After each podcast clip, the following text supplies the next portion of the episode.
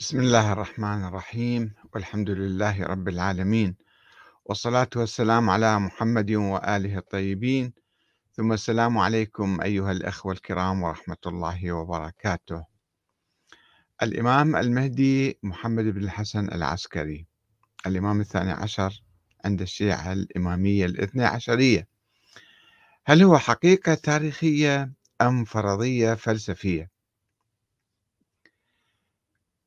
آه، في الحقيقة يعني نحن نبحث هذا الموضوع ليس آه، بحثا تاريخيا فقط أنه فلان شخص معين بالتاريخ ولد أم لم يولد ثم ماذا بعد ذلك يعني؟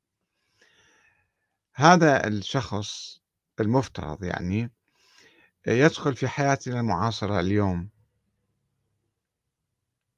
يشكل يعني آه، ركن من أركان الحياة السياسية حتى.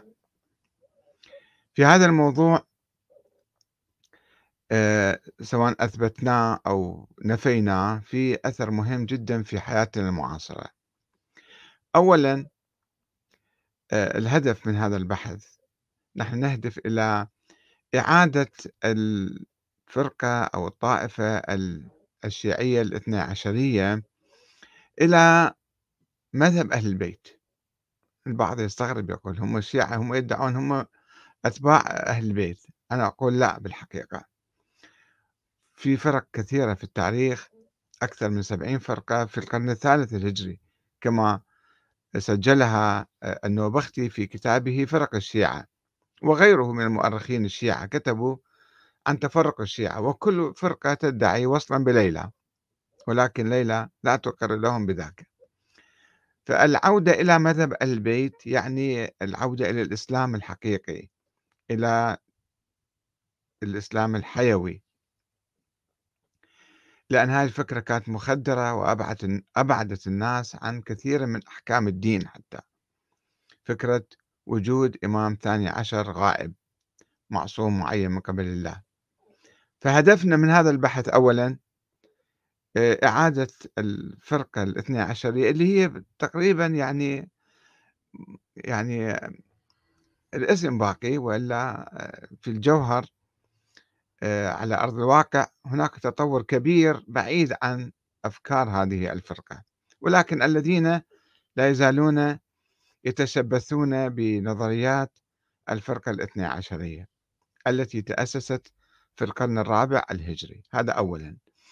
الشيء الثاني يعني هاي الفكرة وقد تحدثنا مرارا وتكرارا عنها هي خدرت الشيعة ألف عام وكانت مؤامرة ضد الشيعة ضد الشيعة الاثنى عشرية.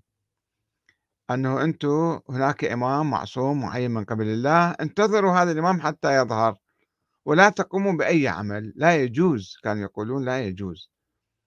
إذا رجعنا كتب الفقه خلال ألف سنة نرى هذا الشيء أنه يحرم آه، إقامة الدولة والثورة وحتى المراتب العليا من من الأمر المعروف والنهي عن المنكر مجوز الحدود معطلة صلاة الجمعة حتى الآن يقولون هي مو واجبة عينا. هذا من أثر هذه النظرية. تعطيل كثير من أحكام الدين. فلذلك أقول عندما نبحث هذه الفكرة هدفنا العودة إلى الدين العودة إلى مذهب أهل البيت الصحيح. وليس النظريات الدخيلة التي تسربت آه، بعض الناس واعتبروها هاي من مذهب أهل البيت. هذا أولا. الشيء الثاني نتج عن هذه النظرية دكتاتورية دينية. جاء بعض الناس وادعوا أنهم هم نواب هذا الإمام الغائب. نواب إما خاصون مثل النواب الأربعة والآن في ناس يدعون العلاقة الخاصة بهذا الإمام. وأيضا النيابة العامة. كل فقيه هو نائب الإمام. مو معلوم هو فقيه لا مو فقيه بس يدعي أنه فقيه وأنه نائب الإمام المهدي بصورة عامة. ويعطي نفسه صلاحيات مطلقة. يقول أنا عندي ولاية على المسلمين وأنا الحاكم الشرعي وأنا نائب الإمام فيجب أن تسمعوا لي. هاي ديكتاتورية نظرية ديكتاتورية.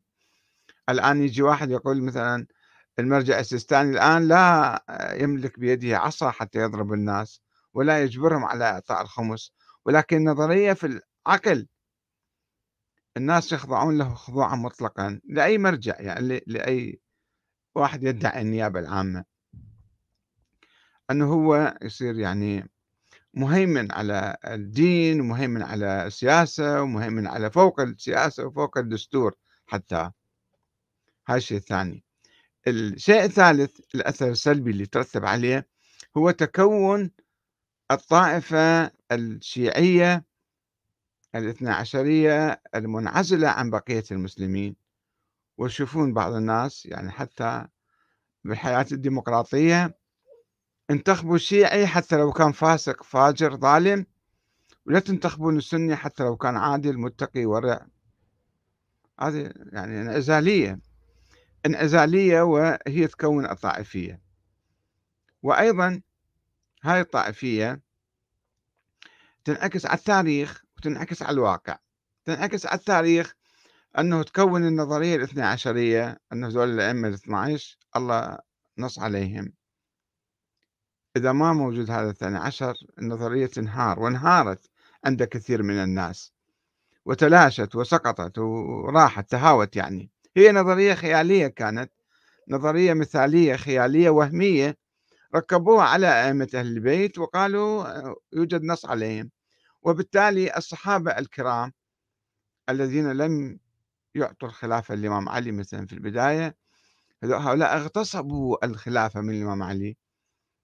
فيصيرون الناس يعني آه، سلسلة من الحكايات بعدين يحكون أن هؤلاء كانوا منافقين وكانوا مرتدين وكانوا كذا وكذا يصير يعني في موقف سلبي من الصحابة. والمسلمين عموم المسلمين يجلون هؤلاء الصحابة فأنت من تقوم تتخذ موقف سلبي منهم راح ينعكس عليك وعلى علاقاتك مع بقية المسلمين وبالتالي تحدث فتنة. مثل ما إذا إجا واحد سب الإمام علي مثلا والعياذ بالله أو تكلم عن الإمام علي. الشيعة بعد ما يحبوه يكرهوه يعادوه يقاتلوه يمكن. فكذلك أنت عندما تعتدي على الصحابة الكرام على صحابة رسول الله على المهاجرين والأنصار تتهمهم بالنفاق وبالردة وبالكفر وبالكذا وكذا وبالاعتداء على الزهراء وما أدري شنو هذه راح تسبب مشكلة اليوم. دول الخطباء يصعدون على المنابر ما يفكرون كلامهم وين يروح وشنو يسوي من أثر في نفوس الناس. هذا الكلام يملأ الناس حقدا وعداوة وهالعداوة تنعكس على الشيعة. صورة سلبية.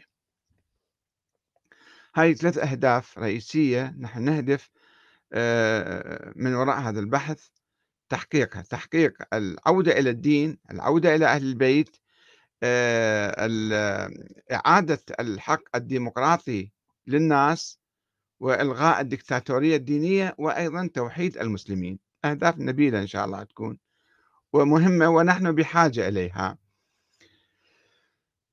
طيب.